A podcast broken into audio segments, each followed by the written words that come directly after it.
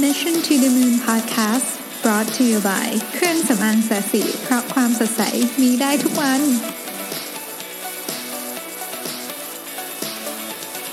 สวัสดีครับ ยินดีต้อนรับเข้าสู่ Mission to the Moon Podcast episode ที่ 133 นะครับ คุณอยู่กับรวิศ หาญอุตสาหะครับ ก็วันนี้อยากจะมาเล่าเรื่องสบายๆนะครับจริงๆเป็นเรื่องที่ผมเคยเขียนไว้ในเพจ Mission to the Moon แบบนานมากแล้วนะฮะแล้วก็วันนี้มาเปิดอ่านดูอีกทีก็รู้สึกว่าเออสนุกดีไม่ยังยังไม่ได้เล่าเรื่องแนวแนวๆนี้เลยนะครับผมก็ก็เลยอยากจะมาเล่าให้ฟังนะครับ เรื่องพวกนี้มันเป็นเรื่องที่เป็นเรื่องของคนที่เคยทำอะไรในอดีตที่ ที่เรื่องมันฟังแล้วแบบเออมันมีมุมที่เอาไปคิดต่อได้นะสามารถ apply วิธีคิดของเขาเนี่ยมาใช้ในปัจจุบันได้ ซึ่งผมชอบเรื่องแบบนี้มากนะครับเพราะว่าจริงๆแล้วเนี่ยสิ่งที่เปลี่ยนไปในโลกปัจจุบันนี้อาจจะเป็นเทคโนโลยีอาจจะเป็นอะไรต่างๆ แต่ว่าหลายอย่างในวิธีคิดเนี่ยมันไม่เคยเปลี่ยนนะเป็นร้อยๆปีนะครับอ่าเราย้อนเอามาดูเรื่องแรกกันแล้วกันนะครับ เรื่องแรกเนี่ยเป็นเป็นเรื่องของโปรดิวเซอร์รายการทีวีนะครับชาวอังกฤษคนหนึ่งชื่อพอลสมิธนะครับแต่เป็นคนละคนกับพอลสมิธ ที่เป็นดีไซเนอร์นะครับคนละคนกัน เขาเนี่ยก็พยายามจะขายไอเดียไอเดียหนึ่งให้ช่องอซื้อมาเป็นเวลาหลายปีละนะครับ คือคนที่เป็นโปรดิวเซอร์เนี่ยนะครับเขาก็จะมีเหมือนรายการของตัวเองใช่ไหมแล้วก็แล้วก็เขาต้องไปขายให้ช่องช่องเป็นคนที่มีเวลานะครับอันนั่นคือโมเดลในอดีตนะก็เราก็ทำกันแบบนั้นนะครับ คือรายการที่พอลสมิธอยากจะไปขายเนี่ยมันก็เป็นเกมโชว์นะครับที่ให้เลือกคำตอบที่ถูกต้องจากตัวเลือก 4 ข้อนะฮะถ้าผู้เข้าแข่งขันเนี่ยทายรวดเดียวไปจนจบ ก็มีโอกาสที่จะชนะรางวัลเป็นแบบหลักล้านปอนด์ได้เลยนะครับ ก็สมัยนั้นก็เป็นเงินหลายหลายสิบปีที่แล้วก็5 60ล้านบาทนะเยอะมากนะครับ ช่องต่างๆที่เขาส่งไปเนี่ยนะฮะไม่ว่าจะเป็นช่อง 4 ช่อง 5 หรือแม้แต่ BBC เนี่ยก็ดูไม่ค่อยสนใจกับเกมโชว์แนวนี้เท่าไหร่นะครับก็มีอยู่คนหนึ่งเนี่ยที่รู้สึกว่าเฮ้ยไอเดียนี้ดูเข้าท่านะครับคนนี้ชื่อคลาวเดียนะครับเป็นเป็นผู้บริหารอยู่ในช่องของ ITV นะครับคลาวเดียเนี่ยก็นำไอเดียของพอลสมิธเนี่ยไปเสนอกับผู้อำนวยการของช่อง ITV ซึ่งตอนนั้นนี่คือเดวิดเลเดอร์แมนนะครับเดวิดเนี่ยเป็นผู้คร่ำหวอดในวงการทีวีของอังกฤษนะฮะหลังจากฟังข้อเสนอจากคลาวเดียเสร็จเนี่ยเขาก็รู้สึกแบบเฮ้ยมันไม่น่าจะ work ว่ะไอเดียนี้นะฮะมันเป็นไอเดียที่ทำให้เจ้าของรายการเนี่ยมีโอกาสเสียเงินเยอะมาก พูดง่ายก็คือจริงๆแล้วมันมีคนที่สามารถที่จะได้เงินล้านปอนด์ในทุกตอนเลยนะที่ถ่ายนะฮะ เพราะฉะนั้นเนี่ยดูแล้วน่าจะหนักน่าจะหนักก็ไม่น่าจะ work นะครับเดวิดก็บอกว่าเอ๊สงสัยจะไม่ work นะครับไอเดียเนี้เกือบที่จะออกไปจากโต๊ะของเดวิดแล้วนะครับ แต่ว่าพอสมิธเนี่ยขอร้องกับคลาวเดียบอกว่า เฮ้ยขอโอกาสเขาเนี่ยให้ไปขายไอเดียนี้กับตัวเดวิดเองสักรอบหนึ่งได้ไหมนะครับ เพราะว่าตอนที่แรกที่ไปเสนอเนี่ยมันเสนอผ่านตัวคลาวเดียอีกทีหนึ่งแต่ว่าคนพอสมิธเจ้าของไอเดียเนี่ยบอกเฮ้ยขอไปขายกับผู้อำนวยการช่องอย่างเดวิดเองนะครับ แล้วก็ พอลสมิธก็บอกว่าเฮ้ยถ้าเกิดเดวิดไม่ไม่ซื้อเนี่ยไม่ซื้อไอเดียเนี้ยเขาก็จะไม่ขยันขยอนะครับเขาก็จะยอมอไปทำอย่างอื่นนะมาเอาเดี๋ยวจะโปรเจกต์อื่นมาขายแทนนะครับ ก็วันที่พอพอต้องขายเดียกับเดวิดเนี่ยนะครับเขาก็รู้อยู่แล้วแหละว่าคือขายไอเดียธรรมดาเนี่ยไม่ไม่ซื้อนะครับไม่ซื้อเราหมายถึงว่า ผู้อำนวยการช่องไอทีวีคงไม่ซื้อนะครับเขาเลยคิดวิธีการหาการขายรายการแบบที่ไม่ปกตินะฮะคือตอนเริ่มต้นเนี่ยพอขอให้เดวิดเอากระเป๋าสตางค์ออกมานะครับแล้วเขาก็ถามว่าคุณมีเงินเท่าไหร่เดวิดก็นับเงินในกระเป๋าตัวเอง และตอบว่า 210 ปอนด์ขอขอเน้นอีกครั้งนึงว่าเดวิดนี่คือผู้ในการช่องพอคือคนที่มาเสนอนะครับพอบอกต่อว่าโอเคทั้งอันนี้ให้เขียนใบ IOU IOU ก็คือเหมือนกับใบสัญญาหนี้ว่าแบบเออเนี่ยผมเป็นหนี้คุณนะครับ อีก 40 ปอนด์แล้ววางเงินทั้งหมด 250 ปอนด์ไว้บนโต๊ะนะมีตอนนี้มีเงิน 250 ปอนด์บนโต๊ะนะครับหลังจากนั้นเนี่ยพอก็ไปหยิบซองที่มีเงินสดอีก 250 ปอนด์มาวางลงข้างๆเงินของเดวิดนะครับแล้วก็พูดว่าถ้าคุณตอบคำถามถูกทั้งหมดนะเงิน 500 ปอนด์จะเป็นของคุณ แต่ถ้าคุณตอบผิด คุณต้องเสีย 250 ปอนด์นะฮะโอเค คุณจะเสียเงิน 250 ปอนด์นั้นไปนะ แล้วเขาก็โชว์ตัวเลือกคำตอบที่มี 4 ตัวเลือกให้เดวิดดูนะครับเดวิดตอนนั้นก็นั่งอยู่กับคลาวเดียนะครับคลาวเดียเนี่ยเดวิดก็มาถามคลาวเดียว่าจะเลือกคำตอบไหนดีนะครับสมิธจึงบอกว่าตอนนี้คุณได้ใช้ตัวช่วยในการโทรหาเพื่อนไปแล้วนะครับปรากฏว่าเดวิดกับคลาวเดียเนี่ยดันมีความเห็นไม่ตรงกันอีก ว่าจะตอบข้อไหนดีกับคำถามนั้นนะครับเดวิดอยากตอบคิดว่าข้อหนึ่งถูกนะครับคลาวเดียคิดว่าน่าจะเป็นข้อ 3 มากกว่านะครับสมิธก็เลยบอกว่าโอเคโอเค ไม่ต้องเถียงกันนะ ผมมีตัวช่วยให้คุณ ตัวช่วยนี้ชื่อว่า 50 50นะฮะเดวิดก็ถามว่า 50 50 คืออะไรนะครับสมิธบอกว่าเราจะลด choice เนี่ยจาก4 choice เนี่ยเหลือ2นะฮะพอลด choice เหลือ2 choice เนี่ยก็ปรากฏว่าคราวนี้ก็ง่ายละนะฮะเดวิดก็เดาคำตอบได้ถูกต้องเลยจากตัวเลือกที่เหลือ 2 ตัวนะฮะอะคราวนี้ก็สมิธก็ดันเงินกอง 500 ปอนด์ไปให้เดวิดแล้วบอกว่า ทั้งหมดเนี่ยเป็นเงินของคุณ นอกจากว่าคุณอยากจะตอบคำถามต่อไปนะครับเดวิดก็เฮ้ยเริ่มสนใจนะถามว่าแล้วแล้วไงตอบคำถามต่อไปแล้วจะทำไงนะครับสมิธก็วางซองเงินอีก 500 ปอนด์ข้างๆซองเงินนั้นแรกนะครับบอกว่าถ้าตอบถูกเงิน 1,000 ปอนด์จะเป็นของคุณเออเดวิดก็บอกว่าเออให้เข้าท่าไว้หันไปปรึกษาคลาวเดียนะครับแต่สมิธบอกว่าคุณปรึกษาใครไม่ได้แล้ว เพราะว่าคุณได้ใช้ตัวช่วยโทรหาเพื่อนไปแล้วนะครับเดวิดก็เลยถามสมิธว่าพอสมิธว่าเฮ้ยเราเหลือตัวช่วยอะไรบ้างเนี่ยอพอสมิธก็บอกว่าคุณยังเหลือตัวช่วยอันหนึ่งนะฮะเป็นตัวช่วยที่ชื่อว่าถามคนดูในห้องส่งนะครับเดวิดก็เลยเอาไงดีอะก็จึงเปิดประตูนะฮะออกไปแล้วก็ตะโกนถามลูกน้องที่อยู่ข้างนอกห้องอะบอกว่าเฮ้ยคำถามเนี้ยไอเนี่ยพันปอนเนี่ยคิดว่าไงกันบ้างนะครับปรากฏว่าทุกคนเนี่ยมีความเห็นต่อคำถามแตกแยกกันไปหมดเลยนะฮะ เดวิดก็เริ่มมึนนะครับเอ้ยไม่มั่นใจว่าคนนี้ที่ตอบมันจะรู้จริงๆไหมหรือว่าแกล้งเขาหรือเปล่าอะไรเงี้ยนะครับเขาจึงหันมาบอกพอว่าเขาไม่ตอบอีกแล้วขอเก็บเงิน 500 ปอนด์ไว้นะครับแค่นี้แหละพอสมิธรู้ทันทีว่าเขาขายรายการนี้สำเร็จแล้ว เขาได้แสดงให้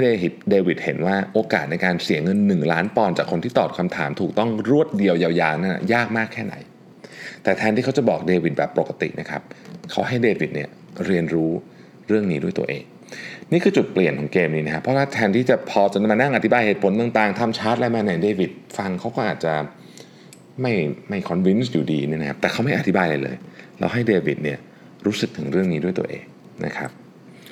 เมื่อเดวิดได้เล่นเกมเอง เข้าใจ concept ผ่านตัวเองล้วนๆเลยเนี่ยนะครับเขาจึงซื้อไอเดียนี้อย่างเต็มประตูนี่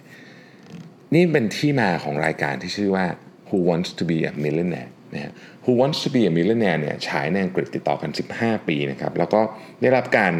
ขายลิขสิทธิ์ไปทั่วโลก รวมถึงประเทศไทยด้วยนะฮะ เป็นหนึ่งในรายการเกมโชว์ที่ประสบความสำเร็จที่สุดเลยนะนะฮะทั้งหมดนี้เนี่ยคงไม่เกิดขึ้นถ้าถ้าพอสมิธไม่ไม่เข้าใจถึงหัวใจของการนำเสนอไอเดียนะครับสิ่งที่สำคัญที่สุดคือความรู้สึกของผู้ฟังที่เกิดขึ้นนะครับและนี่คือหัวใจของการขายงานทั้งปวงบนโลกใบนี้ หัวใจของการขายงานทั้งปวงบนโลกใบนี้คือคุณอยากจะขายงานอะไรให้ได้เนี่ย คุณต้องเข้าใจหัวใจเรื่องนี้ก่อน เรื่องต่อไปนะครับ เป็นเรื่องของเดฟทรอตเดฟทรอตเนี่ยเป็น president ของ Gates London บริษัทโฆษณาของอังกฤษแล้วก็เป็นผู้เขียนหนังสือเล่มที่ผมชอบที่สุดนะครับชื่อว่า predatory thinking เคยบอกไปแล้วนะฮะเป็นคนที่เขียนหนังสือเก่งมาก แล้วก็มีหนังสือหลายเล่มของเดฟทรอตที่สนุกมากนะฮะเดฟทรอตเดฟเดฟทรอตเนี่ยได้ร่วมงานกับไมค์กรีนเลสนะครับซึ่ง เคยทำงานด้วยกันเป็นเป็นนักโฆษณาทั้งคู่ แล้วก็ทั้งสองคนนี้ได้รับการยอมรับว่าเป็นแบบคนที่เก่งมากในวงการโฆษณา แต่ทั้งสองเนี่ยไอ้ช่วงนั้นนะฮะช่วงช่วงช่วงที่เกิดเหตุการณ์เนี่ยทั้งสองเนี่ยพิชงานมา7งานแล้วนะครับพลาดรวดเลย ซึ่งถือว่าเป็นสถิติที่แย่มากๆสำหรับการพิชงานนะฮะพูดง่ายๆคือ Creative Work ที่พวกเขาเตรียมไปเนี่ยไม่โดนใจลูกค้าเลยนะฮะ ขณะที่เขากำลังต้องเสนองานให้กับลูกค้า polyfiller นะครับ polyfiller เนี่ยเป็นเป็น filler ชนิดหนึ่งที่เอาไว้ทำงาน DIY อะนะทำที่บ้านนะครับซ่อมพวกรูซ่อมรอยร้าวต่างๆในบ้านซึ่งฝรั่งเขาทำพวกนี้กันเองนะเขาไม่ค่อยจ้างเพราะฉะนั้นพวกของมันก็ขายดีนะฮะเดฟบอกว่าเฮ้ยเราน่าจะลองเปลี่ยนวิธีคิดหน่อย แทนที่เราจะทำ creative work เรามาทำ creative pitch ดีกว่านะครับนะลูกค้ากำลังมาถึงแล้วนะครับ สถานการณ์ตอนนี้นี่คือนี่นั่งเถียงกันลูกค้าจะมาแล้วนะครับ เดฟกับไมค์ก็เถียงกันใหญ่เลยนะครับ เถียงกันถึงเรื่องวิธีการนำเสนอเนี่ยรุนแรงมากจนกระทั่งไมค์โมโหมากถึงขั้นเตะกำแพงในห้องประชุมเป็นรูนะฮะโมโหมากแต่กำแพงเป็นรูเลยนะฮะทันใดนั้นเองไมค์ก็เกิดไอเดียเขาบอกเฮ้ยรีบไปเอา product ของลูกค้ามาดิไปเอาที่โบกปูนมานะครับเมื่อลูกค้ามาถึงนะครับในอีกไม่กี่นาทีเนี่ยไมค์ก็พูดกับลูกค้าว่า ปัญหาของโฆษณาปัจจุบันของคุณคือ พวกคุณทำให้ทุกอย่างมันดูง่ายเกินไปทำให้ดูเหมือน Polyfilla เป็นของที่ออกมาไม่ได้ออกมาแบบมาสำหรับงานจริงจังนะครับไม่ได้ถูกออกแบบมาสำหรับผู้มืออาชีพนะมันดูเหมือนแบบเป็นของแบบสมัครเล่นสุดๆนะฮะพูดเสร็จแล้วเนี่ยเขาเขาไปเอาที่โบกปูนมานะครับเราก็เอาผลิตภัณฑ์ลูกค้าเนี่ยโบกลงไปในรูกำแพงห้องประชุมที่เขาเตะเป็นรูนั่นแหละนะฮะยังไม่ทันไรเนี่ยมันก็ร่วงลงมาไอ้ฟิลเลอร์ก็ร่วงลงมานะครับไมค์ก็บอกว่าเห็นไหมของจริงอะมันไม่ได้ง่ายขนาดนั้นนะครับเขาไปโบกใหม่อีกรอบ ยังไม่ทันเลยก็ล่วงลงมาอีกนะฮะไมค์ก็บอกว่าเนี่ยมันต้องมีการฝึกซ้อมกันหน่อยมันถึงจะทำได้ดีนะครับหลังจากนั้นเขาก็โบกไปอีกรอบหนึ่งนะฮะคราวนี้มันอยู่เขาฉาบมันเรียบสวยงามราวกับมืออาชีพ ลูกค้าปรบมือด้วยความพอใจนะครับ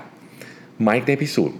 ให้เห็นแล้วว่าพวกเขาเป็นเอเจนซี่เอเจนซี่ที่เข้าใจจริง ๆ ว่าเฮ้ยการทำ DIY ทำไงเห็นไหมไปเรียนวิธีการโบกปูนมาด้วยนะครับลูกค้าเดินออกจากห้องด้วยความประทับใจอย่างยิ่ง และตกลงจ้างไมค์กับเดฟเนี่ยเป็นเอเจนซี่ของพวกเขา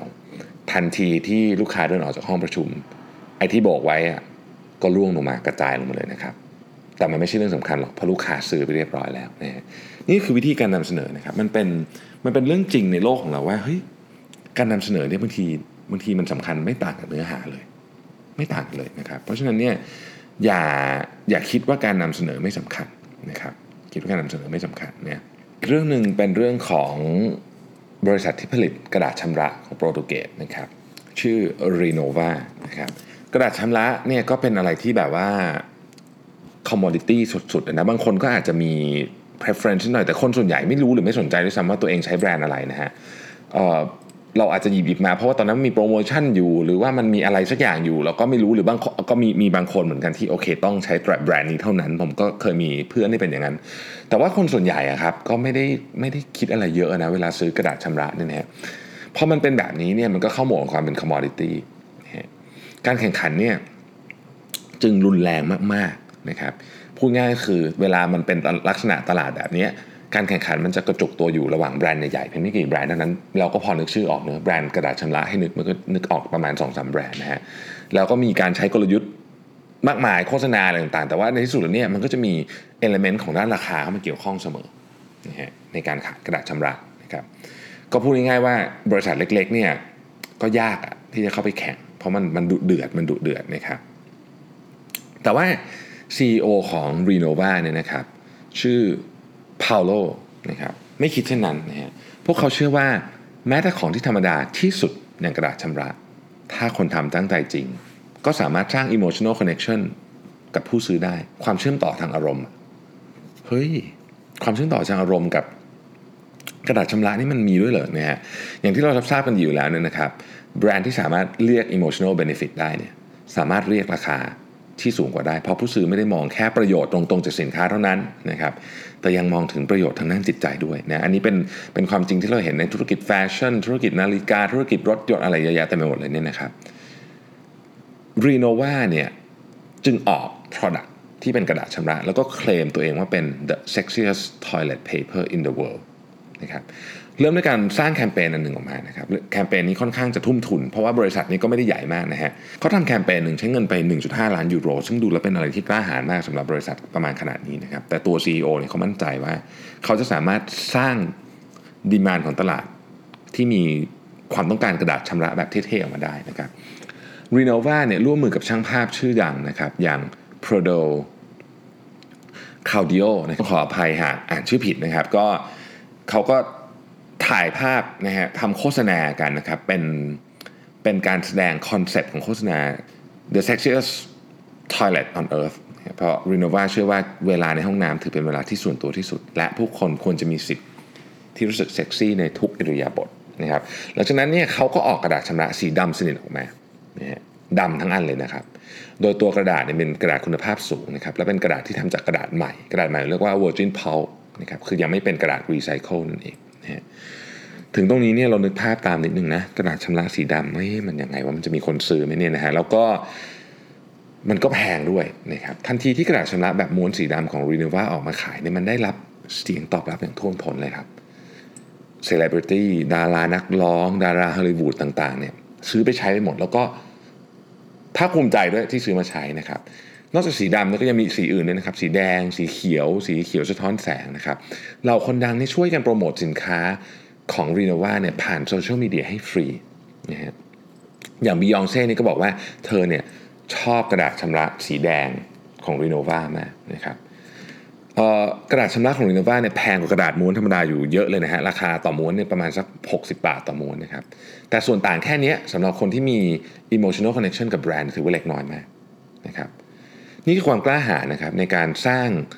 ความแตกต่างในสินค้าที่ไม่ได้มีความแตกต่างมานานละนะครับเป็นเป็นการเปลี่ยนกรอบความคิดของผู้ซื้อจากกระดาษชำระ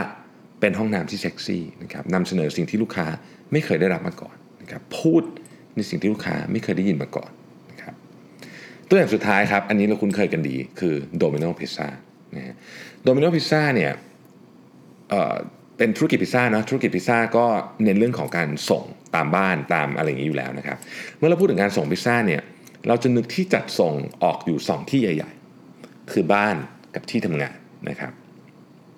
เราก็นึกไม่ออกจริงๆว่าเราจะสั่งพิซซ่ามาที่อื่นได้ได้ด้วยเนี่ยนะครับ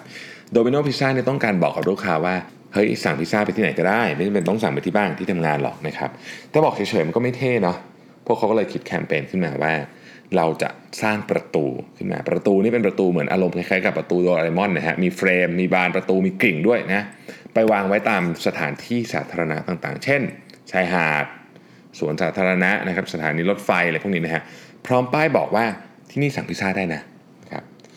แน่นอนว่าเฮ้ยรูปประตูเนี่ยมันมันน่าสนใจมากนะมันถูกแชร์มาในโซเชียลมีเดียมากมายนะครับและสิ่งที่โดมิโนพิซซ่าต้องการจะบอกกับลูกค้าก็ ประสบความสำเร็จอย่างงดงามนะฮะด้วยไอ้ประตูนี่นะครับจำนวนคนสั่งพิซซ่าให้ไปส่งตามสถานที่นอกเหนือจากบ้านในที่ทำงานเนี่ยเพิ่มขึ้น 30%นะอย่างที่บอกครับมันเป็นวิธีพูดสำคัญว่าพูดยังไงนะครับ เหมือนที่บิลลี่เมย์เคยบอกไว้นะครับบอกว่า life is a pitch then you buy โอ้ชัดเจนมากนะฮะคือคือชีวิตมันคือการ pitch อะไรตลอดเวลา มันก็เป็นอย่างนั้นจริงๆนะคือคนเราไม่ได้มีเวลามานั่งดูอะไรทุกอย่างที่เราอยากจะไปนำเสนอแต่มันเป็นมันเป็นการ pitch สั้นๆนะครับจะเห็นว่าบริษัทขนาดใหญ่ทั้งหมดบนโลกใบนี้มีมีวิธีการคิดเรื่องนี้ที่ค่อนข้างชัดเจนยกตัวอย่างแล้วกันนะฮะอย่างไนกี้เนี่ยเราเคยเห็นบิลบอร์ดของไนกี้เนาะที่เขียน 3คำ just do it จบนะครับ Heineken ก็เคยทำบิลบอร์ดหนึ่งเป็นสีเขียวทั้งอันเลยนะ ไม่มีอะไรเลย แล้วก็มีตัวอักษรเล็กๆเล็กมากๆเลยอยู่มุมขวา บอกว่า it could only be คือไม่มีไม่มีสีไม่มีไม่มีอะไรเลยมีสีเขียวแล้วก็มีประโยคเนี้ยไม่มีแม้แต่ดาวสีแดงด้วยซ้ำนะคือพวกนี้มันเป็นการพิชทั้งสิ้นจะขึ้นอยู่กับว่าเราจะพูดมาในรูปแบบไหนเท่านั้นเองนะครับผมก็วันนี้อยากจะเล่าเรื่องนี้ว่าการพูดวิธีการพูดเนี่ยสำคัญสำคัญมากเลยว่าพูดยังไงนะครับดังนั้นเนี่ยขอให้เวลาเราอยากจะขายของหรือเวลาเราอยากจะทำ product ทำโฆษณาทำอะไรอย่างเงี้ย ลองลองนึกถึงเรื่องนี้ด้วยว่าจะพูดยังไงให้มันน่าสนใจที่สุดนะครับ ก็หวังว่าเรื่องในวันนี้คงจะไปกระตุ้นต่อมความคิดของหลาย ๆ ท่านได้เป็นไอเดีย เป็นวิธีคิดที่สามารถนำไปปรับใช้ได้ในชีวิตจริงนะครับ ไม่จำเป็นจะต้องเป็นโฆษณาอย่างเดียวนะ เอามาใช้พิชเรื่องของตัวเองก็ได้ไปจริง ๆ เรา pitch อะไรตลอดทั้งวันนะครับ ไปขายของลูกค้าแล้วก็ pitch ไป present งานแล้วก็ pitch ไปจริง ๆ แบบบางทีแบบเวลา อยากจะได้ของอะไรเนี่ยบางทีเราต้อง pitch คู่ชีวิตของเราเลยถูกไหมฮะแบบเฮ้ยนำเสนอหน่อยว่าอันนี้มันดียังไงทำไมฉันถึงอยากจะซื้อไอ้ตุ๊กตาหุ่น figure ตัวละห้าหมื่นนี้อะไรแบบนี้เป็นต้นเนี่ยนะฮะคือทุกอย่างเป็น pitch หมดนะถ้าเรามองดูแล้วมันขึ้นอยู่กับวิธีการพูดของเรานะครับก็หวังว่าเรื่องนี้จะสนุกสนานประมาณหนึ่งนะครับขอบคุณทุกท่านที่ติดตาม Mission to the Moon Podcast นะครับ แล้วก็อย่าลืมนะวันเสาร์นี้นะครับงาน ที่ TK Park บ่าย2โมงถึง 4 โมงนะครับใครสนใจก็ไปดูรายละเอียดในลิงก์ของวันก่อนได้นะครับ ที่ผมเป็นลิงก์ของหนังสืออของพอดแคสต์ตอนที่ Designing Your Life นะครับอ๋อแล้วมีอีกเรื่องนึงอยากจะเล่าให้ฟังก่อนจบ คือช่วงนี้ผมทำผมมาเริ่มทำ IF นะก็คือการอดอาหารเป็นเป็นช่วงๆนะครับ ซึ่งผมเนี่ยไปได้ไปได้แรงบันดาลใจอะไรกันมาจากพี่หมูอุกบีนะครับแต่แต่รายนั้นแกขาโหดนะพี่หมูอุกบีนี่ก็แบบฟาสติ้งยาวมากอะเป็นแบบ 2 วันอะไรเงี้ยนะไม่กินข้าวเลยผมผมไม่ไหวนะครับผมก็เลยเอาแบบสั้นๆ ก็เลยมีโอกาสศึกษาเรื่อง IF ค่อนข้างเยอะนะครับก็ผมผมเอาที่ผมทำแล้วกันนะผมทำก็คืออดข้าวไม่ใช่อดข้าวไม่กินข้าว 16 ชั่วโมง กิน 8 ชั่วโมงอย่างในสมมติว่าเราจะกิน9โมงถึง5โมงเนี่ยนะครับก็กินแค่นั้นเวลาที่เหลือก็คือกินแต่น้ำเปล่านะครับหรือกาแฟดำอะไรเงี้ยที่มันไม่มีแคลอรี่นะฮะก็แต่ว่าในเวลาช่วงนั้นโอ้โหไม่ใช่แบบโอ้โห กินบุฟเฟ่ต่อเนื่อง 8 ชั่วโมงไม่ใช่นะคือ คือก็กินแบบปกติควบคุมแคลอรี่คือถ้าเกิดว่าเราเราตั้งใจว่าจะลดน้ำหนักอะไรก็ต้องก็ต้องควบคุมแคลอรี่ไปด้วยนะครับแต่ว่าผมไม่ได้ทำเพราะลดน้ำหนักจริงๆแล้วผมทำเพราะว่า มีคนเล่าให้ฟังหลายคนแล้วนะครับพี่หมูก็เป็นคนหนึ่งที่เล่าบอกว่าเฮ้ยถ้าเกิดแบบการทำแบบ fasting เนี่ยมันจะช่วยให้เหมือนกับสมองเนี่ยทำงานดีมาก หลักการลองไปอ่านใน Google ดูนะก็ไป Google มันก็จะมีหลายเว็บที่เขียนเรื่องนี้ก็ดูเอาเว็บที่มันน่าเชื่อถือหน่อยเออ พูดง่ายก็คือเอาแบบสรุปเลยก็คือว่ามันจะมีมันจะทำให้คุณโฟกัสมากขึ้นนะพี่หมูใช้คำว่ามีสมองของซูเปอร์เซย่าในช่วงที่ผ่านความหิวไปแล้วนะ ช่วงช่วงหิวไม่ซูเปอร์เซย่านะฮะก็ตอนทำมาสามวันล้วก็รู้สึกว่าเฮ้ยสสองวันแรกนี่แบบทรมานนิดหนึ่งตอนหิวข้าวแต่ตอนเนี้ยรู้สึกว่ามันจริงอะคือความหิวแป๊บนึงมันก็ผ่านไปนะครับแป๊บนึงมันหายเลยนะฮะแล้วแบบเฮ้ยสมองเราดีมากโฟกัสมากแม้แต่เวลาตอนกินก็ยังก็ยังสมองแบบเหมือนกับโฟกัสได้นานขึ้น ทำงานก็แบบมีโฟล์มากขึ้น คือปกติเนี่ยเวลาช่วงเวลาสักห้าหกโมงเย็นเนี่ยจะเป็นช่วงเวลาที่ผมแบบทำงานอะไรไม่ค่อยไหวนะงานยากๆนะฮะเฮ้ยแต่สองสามวันนี้ทำได้ วันนี้ทำได้เลยนะครับก็เลยรู้สึก Amazing มาก ยังไม่รู้ผลนะเพราะต้องทำไปอีกนาน แต่ว่าใครอยากลองก็ลองศึกษาดูแล้วกันนะครับ ผมผมต้องบอกอย่างนี้ก่อนว่า ผมไม่ใช่ผู้เชี่ยวชาญนะครับผมก็ก็ลองเพราะว่าเห็นคนอื่นเขาลองแล้วมัน work แต่ว่าใครคิดว่ามีมีมีข้อมูลอะไรก็มาแชร์กันได้เผื่อจะเป็นประโยชน์กับ ผู้ฟังท่านอื่นด้วยนะครับในคอมเมนต์ใต้ใต้ใต้พอดแคสต์อันนี้ก็ได้ แต่ว่าเท่าที่ลองมาของตัวเองเนี่ยก็ดี แต่ก่อนจะลองเนี่ยนะครับช่วยต้องดูร่างกายตัวเองด้วยนะครับ ถ้าเกิดคุณเอ่อเช่นสตรีตั้งครรภ์อยู่อะไรเงี้ยไม่ได้อยู่แล้วนะครับนี่อันนี้คงเข้าใจอยู่แล้วเรื่องนี้แต่ว่ามันก็จะมีคนที่มีความดันเบาหวานอะไรเงี้ยก็ไม่ควรลองนะครับต้องไปลองดูว่ามันมีข้อห้ามอะไรบ้างนะฮะสำหรับคนที่รู้สึกว่าร่างกายพร้อมก็ลองดูได้นะครับ แต่ว่าถ้าเกิด กังวลใจนะไปปรึกษาแพทย์นิดนึงก็ดีนะครับก่อนที่จะลองเพราะมันมันก็อาจจะมีข้อเสียเนาะคือก็ยังไม่ได้มีใคร